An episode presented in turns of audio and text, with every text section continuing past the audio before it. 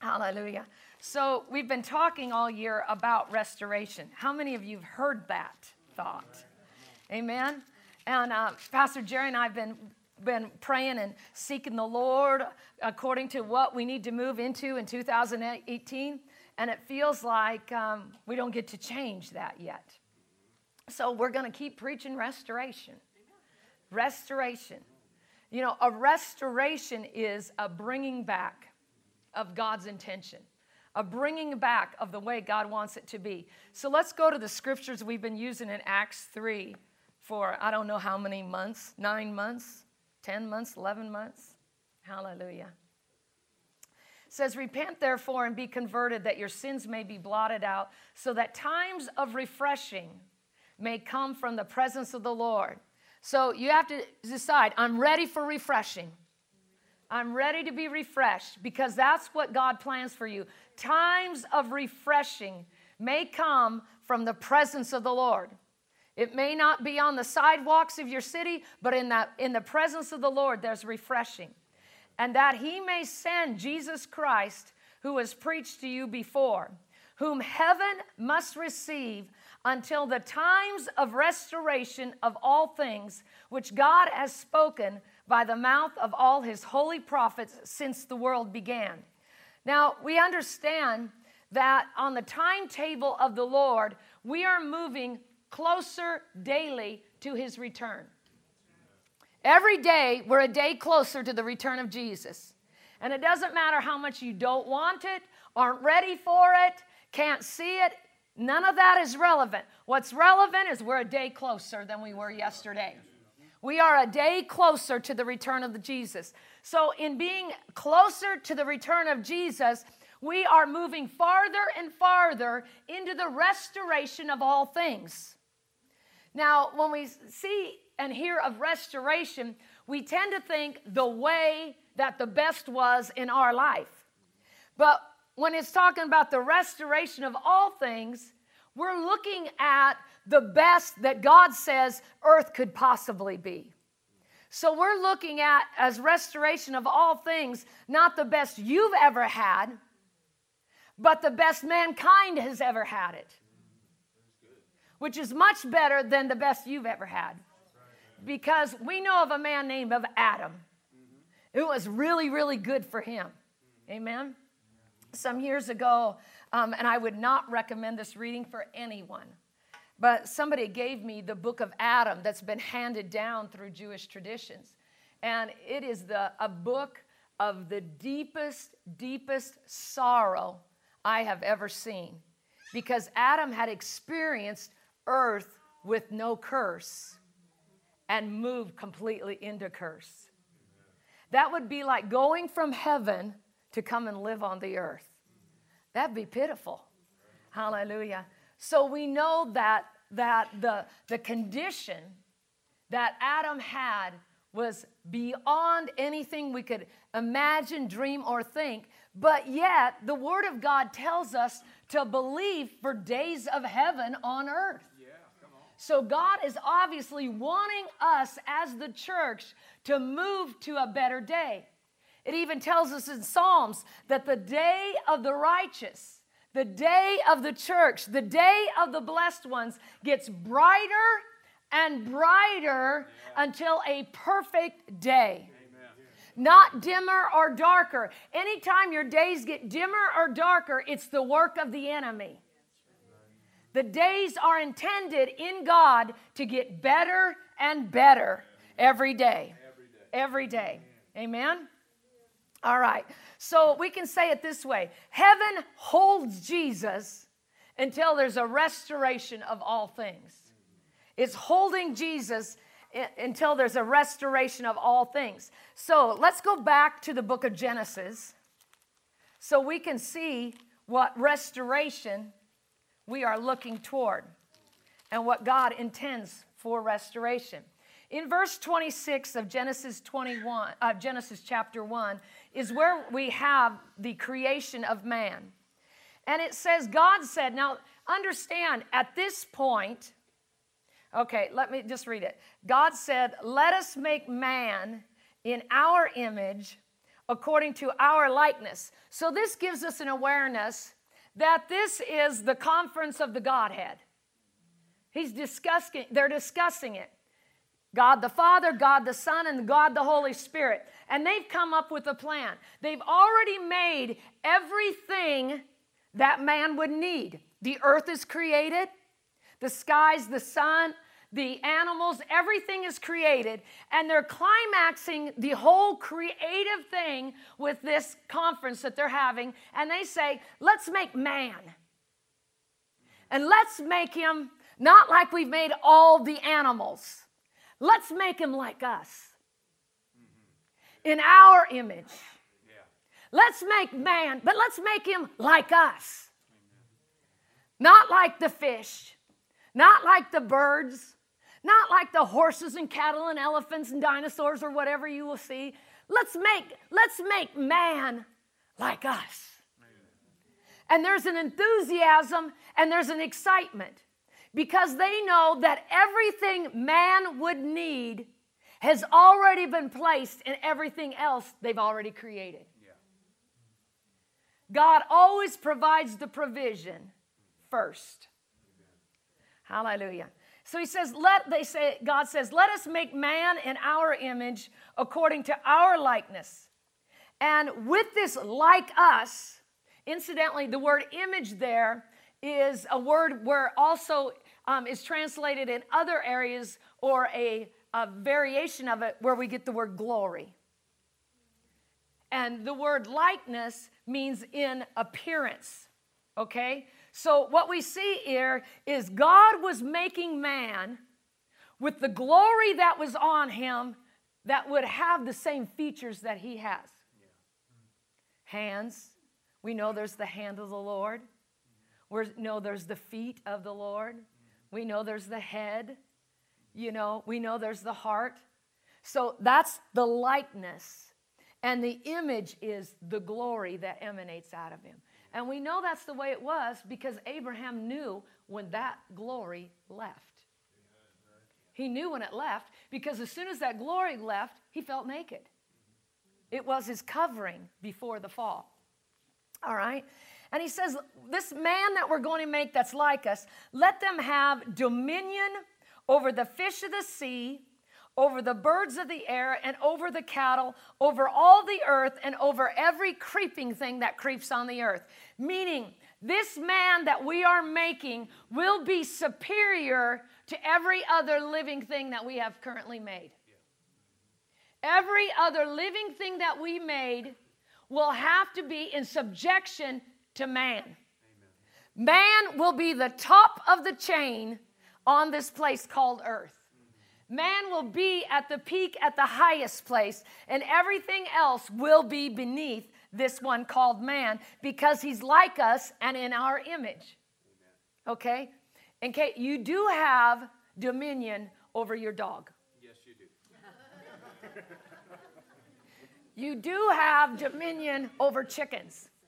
Some of us use dominion to put them in soup, and some of us use that dominion to let them lay eggs, but we still have dominion over them, okay? Hallelujah. All right? We have dominion over every living thing that is on the earth, over every living thing, bugs, all these kind of things. Huh? Yay. Snakes. All right. So, verse 27 so God created man. So he did it in his own image. In the image of God, he created him. Male and female, he created them. There's male man and there's female man. There's mankind. There's male tigers, there's female tigers, and there's tigers. Okay? So that's why in the New Testament you don't have to get all bent out of shape when it says man. Women, you're included okay? Because we are the, of the species man, all right? So God created man in his own image. In the image of God, he created him male and female. He created males and females, nothing in the it category between. Understand? Yes. Okay. Praise the Lord. All right. Then God blessed them and God said to them, so the first conference was God's plan. Now now this this uh, we have is the command upon man. This is what man can do. And he says, God, be fruitful and multiply, fill the earth and subdue it. Have dominion, he repeats himself what they said in their conference, over the fish of the sea, over the birds of the air, over every living thing that moves on the earth. Okay? And then he goes on to tell you, see, I've given you every green herb for food, and you get to live in this garden. Everything's great, everything's wonderful. But I want to look at what God said to man, because remember, we are working for restoration back to the way it was intended by the Lord for mankind. Are you following what I'm saying? Okay, so this was the command, and this is where restoration has to, has to be directed. Be fruitful, multiply, fill the earth, subdue it, and have dominion over every other living thing. So he tells them first, be fruitful. The wor- word fruitful means to be productive, to bear fruit, to grow, to increase, to be profitable. He's telling man, you go out there and be profitable. Mm-hmm. Be profitable. Bear fruit. See, when we hear fruitful, we think of have a pile of kids. I guess that could be inc- included in that. But it's much more than that. He's saying you be profitable. Meaning this the earth is glad you're there because you're producing profit in the earth. Hallelujah. Okay, he said to multiply. Multiply means to increase, make greater and more in number. This is where all your kids come in. But it also means to be in authority, as in government. Okay? Then it says to subdue it. And that means to bring everything else into bondage and subservienthood to you, man. Everything else that operates on the earth needs to be in subjection to you, man. All right? To keep it under, to conquer, all of these are subdue words, okay? And the next one, the last thing is to have dominion. To have dominion means to rule, to reign, to prevail against. Hallelujah. Now, when you think about it, in the garden, the Garden of Eden, um, you think about, well, there's Adam and Eve. They didn't really have a need for a president. you know, they didn't have need for health care. They didn't even have need for educational system. God was that. They didn't have need for any of those things. But as the earth began to be populated and there became more and more people, God instilled systems. We see that through the children of Israel when he, um, through Jethro, tells Moses, um, You're going to wear yourself out trying to make all the answers for all these people. So break it down and get you leaders of this group and then the smaller leaders of smaller groups and then other leaders of other groups. Break it down. And he, he sets up government like we know it federal, state, local, those kind of things. So we see he instigates systems um, through, through the Word of God. And so today, we live in a nation with multiple systems. We have an educational system. We have a government system. We have an economic system. We have an entertainment system. We have all different kinds of systems in the earth today. But what we've missed out on is this command back in Genesis 1:28 where he says, "You have dominion, church." In all these systems. You rule and reign. Why does he say that to the church? Because if the church doesn't rule and reign in it, it's going to be chaotic. In the education system, church, you set the standards. In the economic system, church, you set the standards. In the healthcare system, church, you set the standards. Are you hearing what I'm saying? We're talking about the restoration of all things.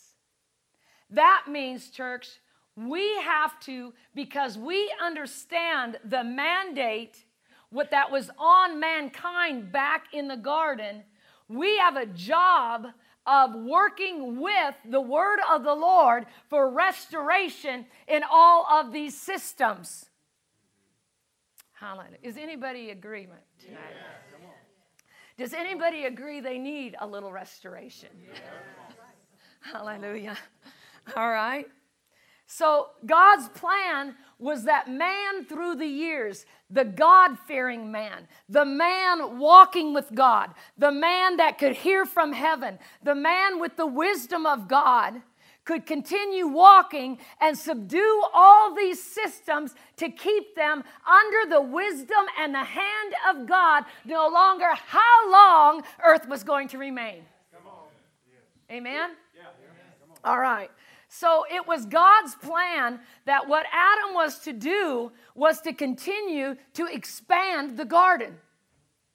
Enlarge the garden, enlarge the garden, enlarge the garden.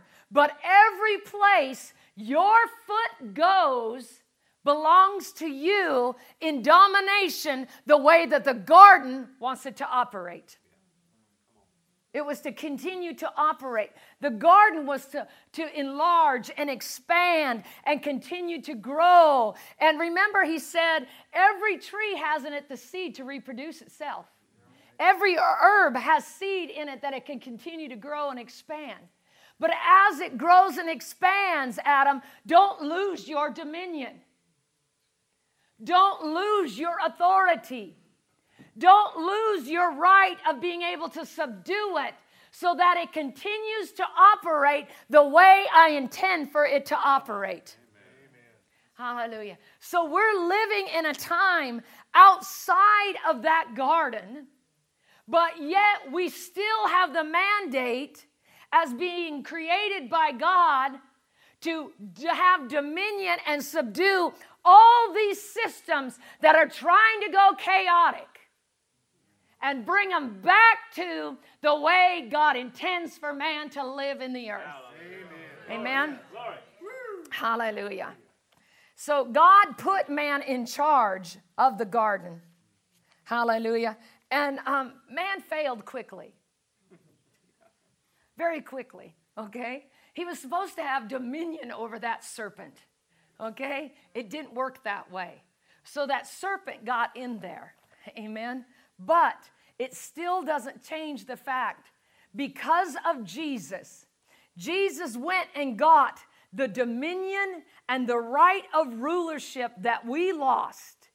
He went back and got it out of the hands of the enemy and gave it back to man. He said, Now all authority has been given to me. Now you go.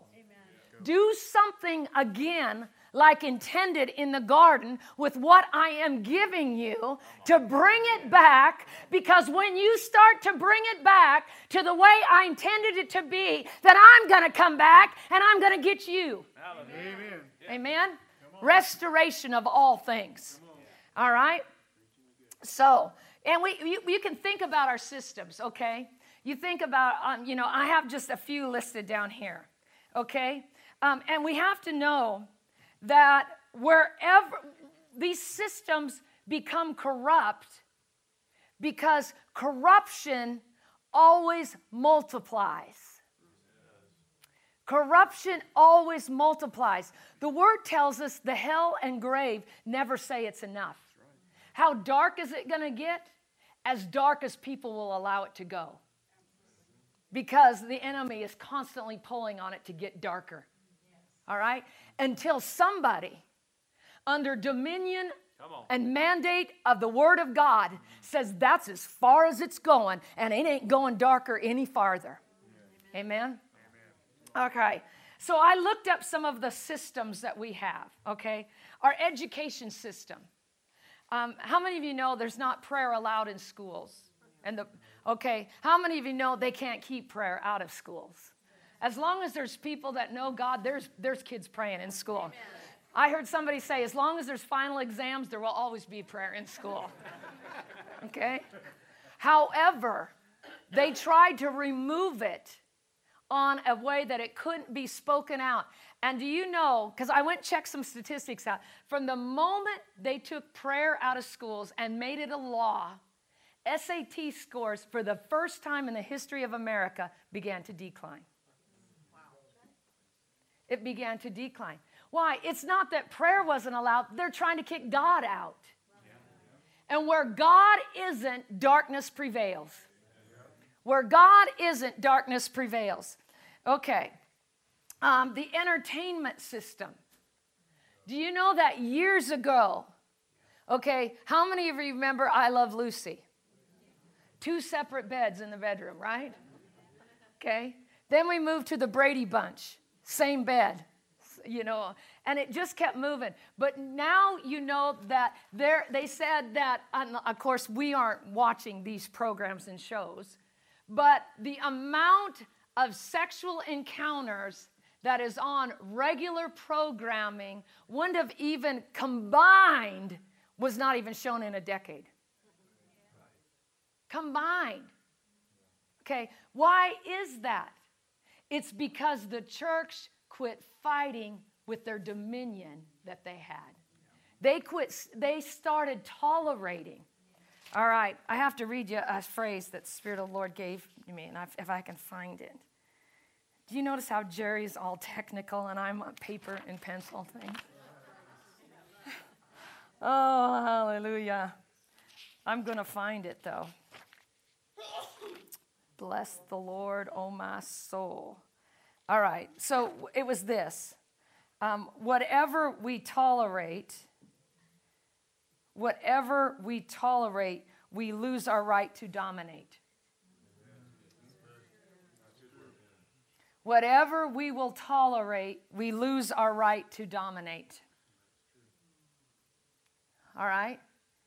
And so um, we have to understand that these systems God set up were for the church to run. All right? Um, for instance, one of the things I was researching was our welfare system.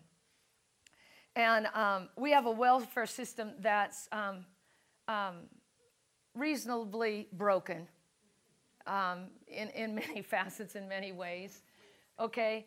But do you know that prior to 1900, the way the welfare system was, it operated under a system that was called public relief, and it was controlled by charitable organizations.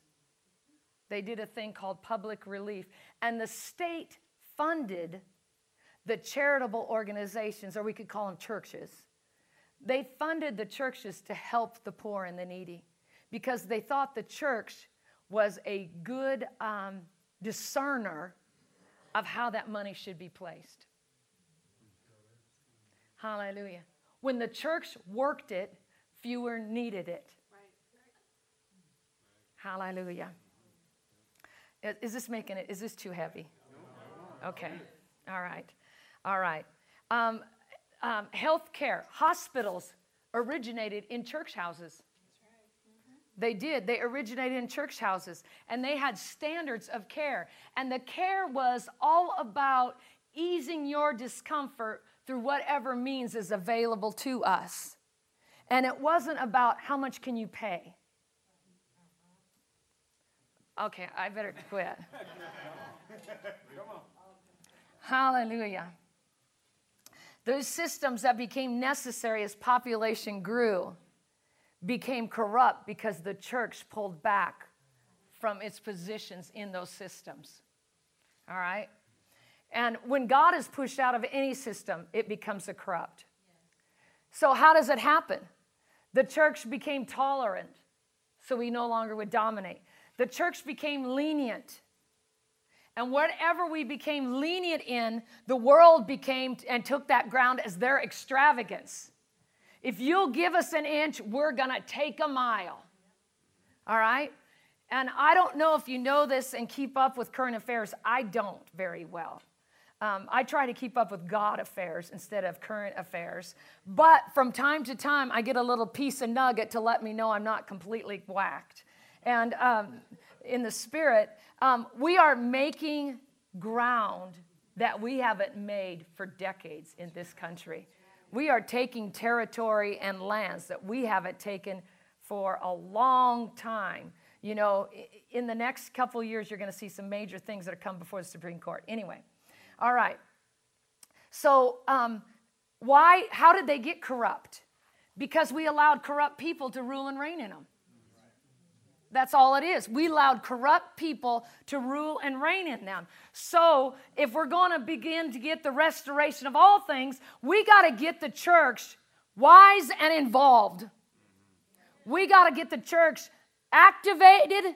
We got to get the church mobilized for them to understand this is our duty, this is our responsibility.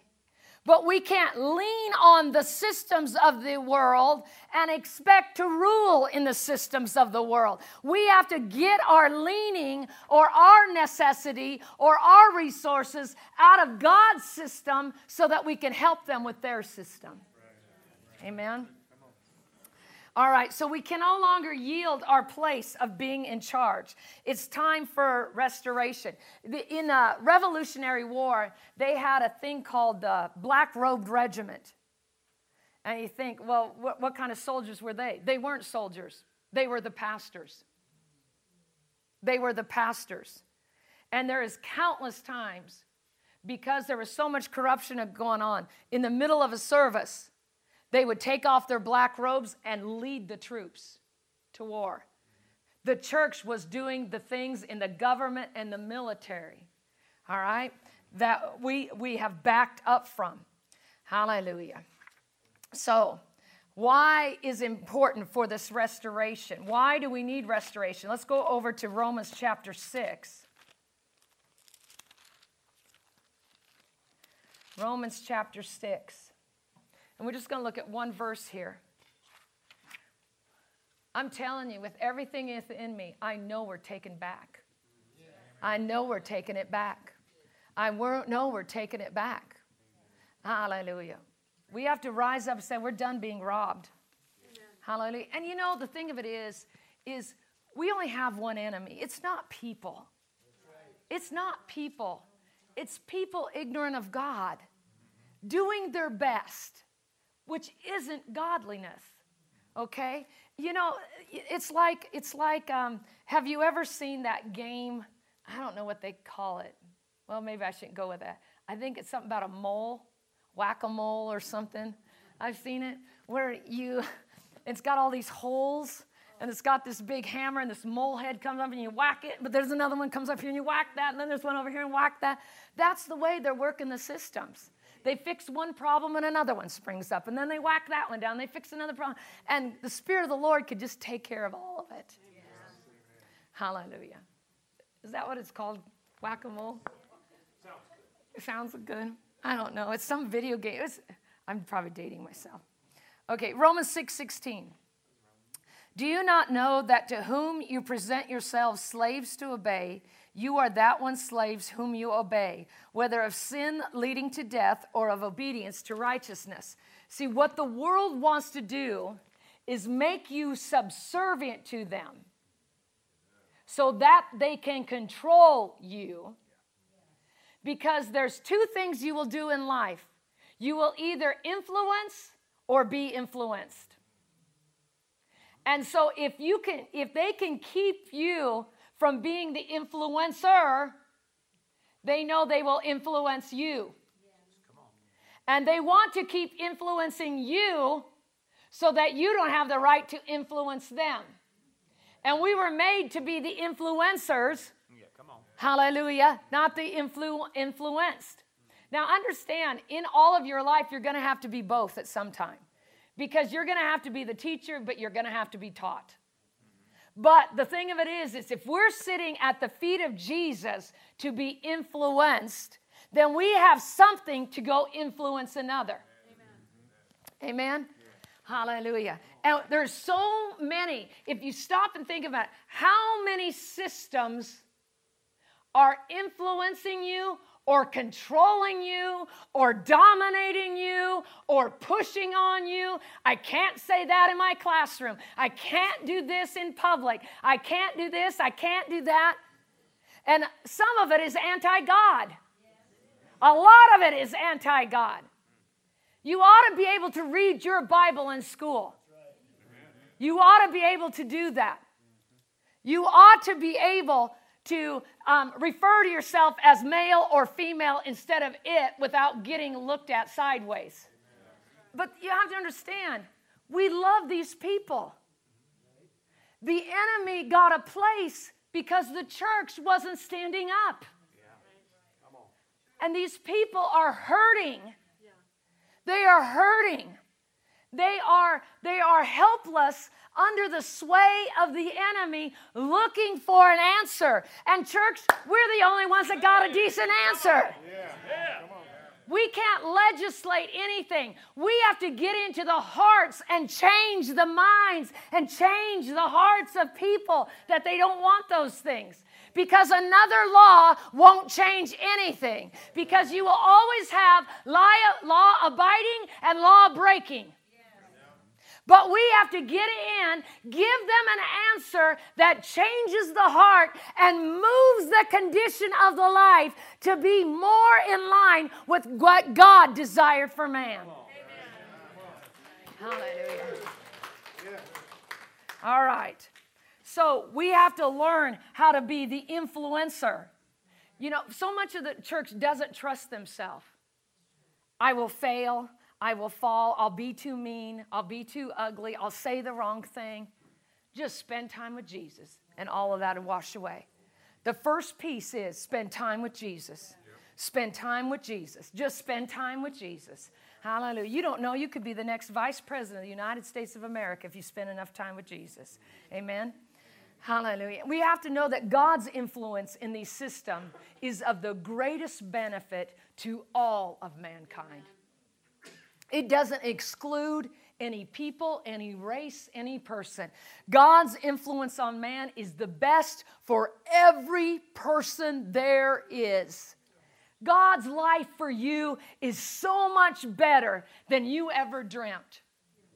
It's better than you ever saw. It's better than you could ever imagine. It's the best of the best of the best life. And God wants His influence in every system because He wants every person on the planet to live the very best that He intended in the Garden of Eden. He wants the best for mankind. He wants the best for humanity. He wants the greatest for every person. He wants it that way for everybody. But we can't get it without God. We can't get it without God. If we'll get a hold of God, we'll get a life that only heaven can produce for everybody. Amen? Hallelujah. Things are broken. Who's going to fix them?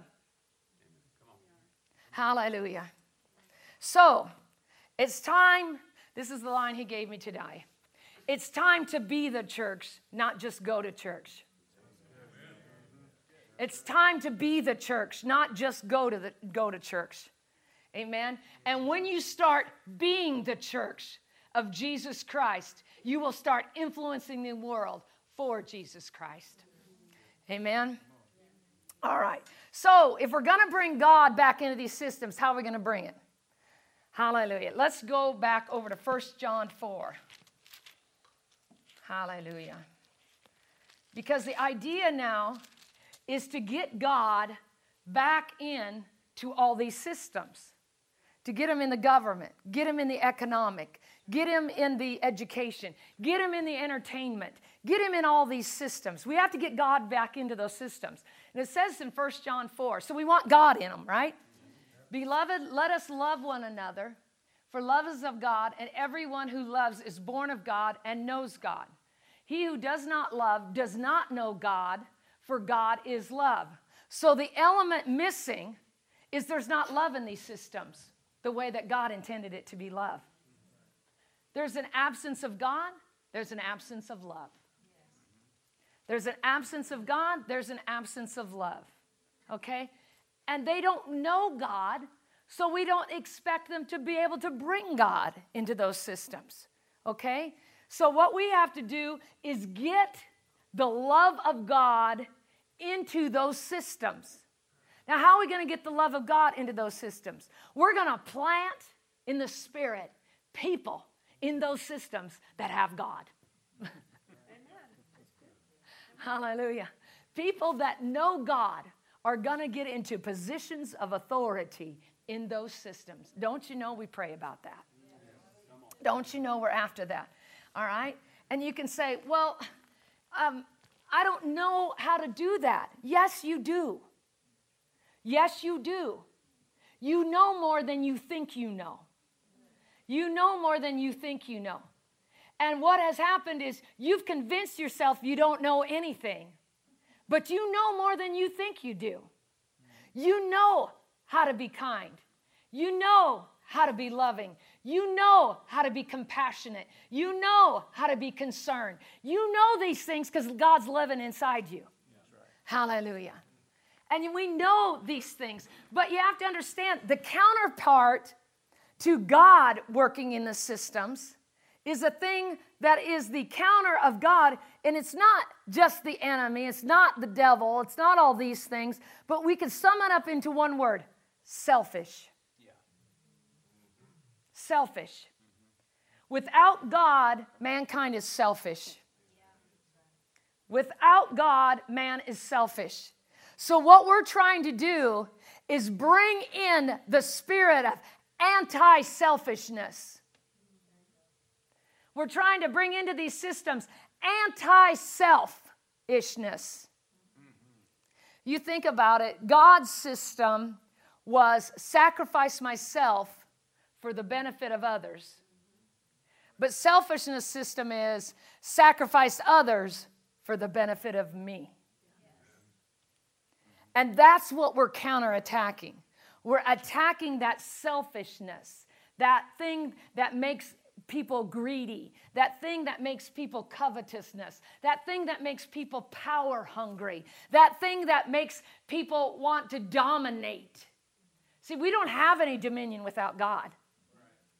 And when you try to dominate without God, you become selfish.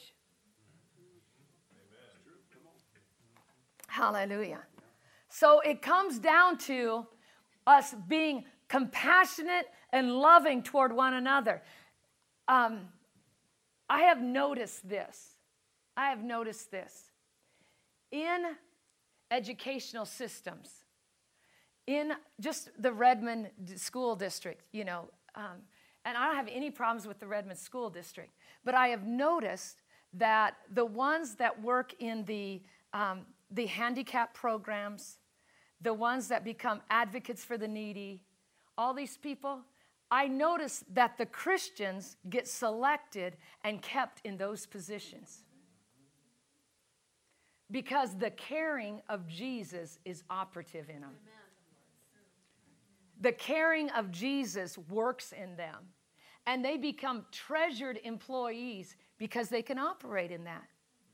What is it? Taking over a system what, it, what is it? Dominating a system.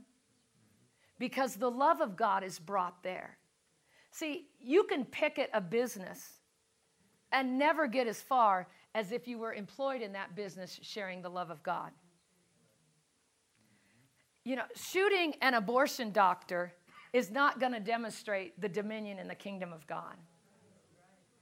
We have two commands in the Word of God you love God and you love man you love God, and you love man. And those are the golden hooks of your entire spiritual life. If you can walk loving God and walk loving man, your motive will always be right in your heart. Your motive will always be right. Holiness will come easily to you if you can learn to love God and love man. It's the true, It's the true commandments of the New Testament church. And anytime you get out of the position where you're not loving God or not loving man, then what happens is selfishness takes over. A self life takes over. And a self life is an anti God life, and you've lost your position of your responsibility to have dominion. Hallelujah. So let's look at some more scriptures. John chapter 13. John chapter 13, verse 34 A new commandment I give to you. See, they're, they're living under the old covenant. And he says, I got a new commandment for you. You love one another as I have loved you, that you also love one another. By this, all will know that you are my disciples if you have love for one another. No one will know you're a Christian unless you can bring this love to wherever you go. They don't know you're a believer. They don't know you're a disciple until you love. And once you start loving, then they'll begin to recognize that person must know God. How many of you have ever run into a person and you thought there was something about them, but you didn't know they were a believer, but you were drawn to them and later on found out they were a Christian? Amen so we have to we have to understand this that we have to um, if we want christians to um, have dominion in these systems we got to start acting like christ. We have to start acting like christ. Amen? All right let's go to another scripture. James 3 james 3 I'll stay right here for a while, okay? James 3, verse 9. And it's talking about how we handle things in life with our mouth. And it says, With it we bless our God and Father, and with it we curse men who have been made in the similitude or the likeness of God. So everyone out there has been made in the likeness of God. So we don't have a right to curse any of them. It's the system that's broken, not the people. And all the people did is their very best to work a system. It's broken. The system is broken. The enemy wanted to dominate it from the beginning. That's why he deceived Eve. He didn't like it that man had the dominion, he wanted the dominion. And so there, the thing of it is, is we have ignorant people and broken systems. So if we love the people, the system will get fixed. Oh, hallelujah. All right, let's look at 1 John 5, verse number 1. It says this Whoever believes that Jesus is the Christ is born of God, and everyone who loves him who begot also loves him who is begotten of him. Meaning, if you're going to love the Creator, you got to love everybody He created. Here's a powerful one for you John 3 16. For God so loved, that means the systems and the people. He loves the world, He loves them all. Well, they've done me wrong. But since you're a Christian, you can forgive and move on and keep love in that system so God can still have a place in that system. Does that mean we're never going to have challenges? No. Does that mean we're never going to have opposition? No. But Pastor Jerry tells us when we're under pressure, all it is is a doorway of opportunity for patience to be developed in our life, to us become stronger and greater and mightier in God. Amen? All right. So, this is not, I'm not talking about a revolt. I'm talking about a revival. A revival of the love of God. I'm not talking about a revolution. I'm talking about a restoration. Amen?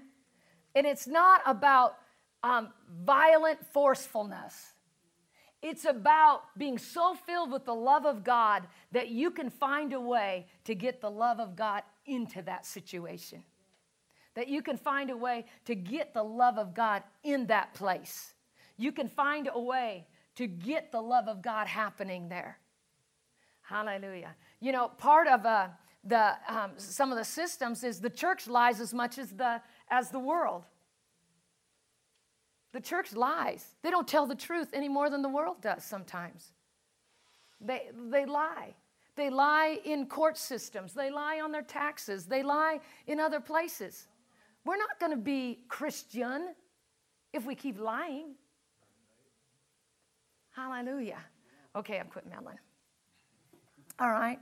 The world is desperate for answers that the church has, but we have to quit leaning on them and instead we're going to assist them with God given wisdom. God given wisdom. You've got some God given nuggets that can help, but you can't help as long as you're needing them. You're going to start helping when you've got an idea and a plan to help them. Jesus said, if you want to be great, learn to be what? Servant of all. Amen. All right. And God's love will never accompany selfishness. They don't, they don't ride in the same car. God's love and selfishness never, never are in the same car. All right? So we have to cast out, get rid of selfishness. Our goal is to get selfishness out of the systems. The way we do that is we bring the love of God. We bring that in. And if you will love God and love man, you can do that. You have to love God because that's where your strength will be. That's where your fortitude is. That's where your firmness to stand for convictions is, is in the fact that you love God.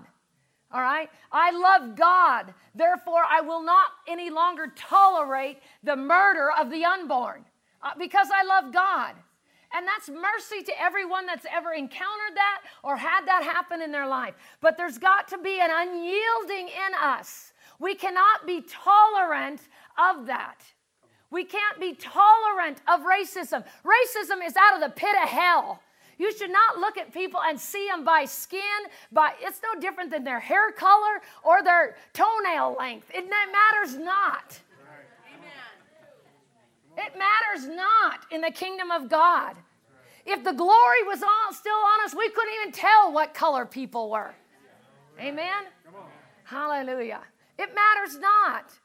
But we have to get that system unbroken by walking in love and recognizing that we don't walk like that. We walk like Jesus walked. Amen?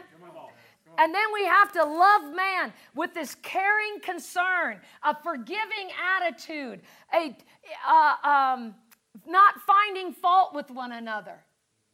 How many of you have got faults? You don't find a fault if you don't go look for one. So we can't be fault seekers or we'll be fault finders and then we'll be destroyed. So just forget it. Everybody's got a fault. Would you like me to share Pastor Jerry's? Okay. That will have to be the next message. you, you heard him say Sunday that I think he's almost perfect. Didn't you hear him say that? He did say that. It was true. All right. So it has to be an unyielding love, church, because we're back in the process of getting God back into some systems. We're back into letting the world see the difference that God on us could make in that situation. We're back in the middle of showing what God could do here. What can God do here? It's not what we can do. All we do is we're carriers of the love of God and of God. So, here, let me bring this to you and see if you can do something with this. Let me help you with this. Let me, let me share some compassion and concern because every system is broken. And instead of us complaining about how broken they are, why don't we do something? If not in the in in uh, um, natural means, at least in spiritual places. Hallelujah. The, the Word of God tells us if my people who are called by my name, hallelujah, will humble themselves, seek my face, turn from their wicked ways, then I will hear from heaven and I will heal their land. He didn't ask the world to change the world, He asked the church to change the world. He didn't ask the world to get out of their situation that they were in. He asked the church, do something to help them. It's us that has the answer. It's us that has to make the move. It's us. It's us that has the right, the privilege, and according to the Word of God in Genesis 1, the responsibility. Amen. Are you hearing me? Too much? Hallelujah. I am so confident that this kind of church, talking about the church worldwide, the position the church is in, the situation and the condition and the quality of the church is ready to take on some things that have been broken for years and have them transformed back to the way God intended them to be. Amen. We are ready to take on some things. So we've got to be available because as these systems crumble and fall, where are they going to go for help? Hallelujah. We've got to be ready with counsel from above and unction from the Spirit of God to know what to do to help. Amen. Hallelujah. Why don't you stand to your feet? Hallelujah. Did you get something tonight? Hallelujah. I, I pray it wasn't just a soapbox situation. Hallelujah. Hallelujah. We're going to go to work. I, I recently heard a minister say, he said, most young people, he was picking on young people at this time, and I don't know if it's exclusive young people, not necessarily, but he said, most people think manual labor is a Mexican evangelist.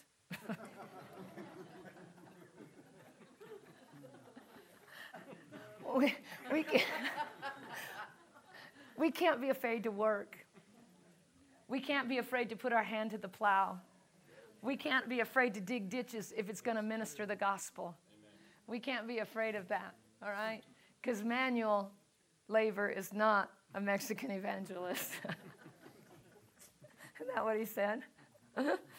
Hallelujah. Praise the Lord.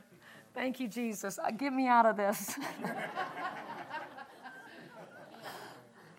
Father, we're thankful for your word. Father, above all, I'm thankful for the time and the era that we live in, that we get to see a great conversion we get to see a great transformation. We get to see a great change in life and in systems. Father, we call them back under the hand of God. We call our government back, our economic system back, our educational system. I thank you, Father, our entertainment system, our healthcare system. We call them back under the hand of the Lord in Jesus' name that the Word of God can have place in all of these systems. That we focus on being biblically correct instead of politically correct in all of these systems. And we give you the praise and the thanksgiving, Father, that we have been chosen for such a time as this. And we thank you and we praise you for it. In Jesus' name, amen and amen. Hallelujah. Glory to God. Hallelujah. Thank you for joining us for this message. We'd like to take this opportunity to encourage those listening from anywhere in Central Oregon to join us Sunday mornings at 10 a.m. and Wednesday evenings at 7 p.m. for our regular services. We understand that many do not have a home church, and we can't emphasize enough the importance of connecting with a church family. We'd be honored to meet you and spend time with you, praising God.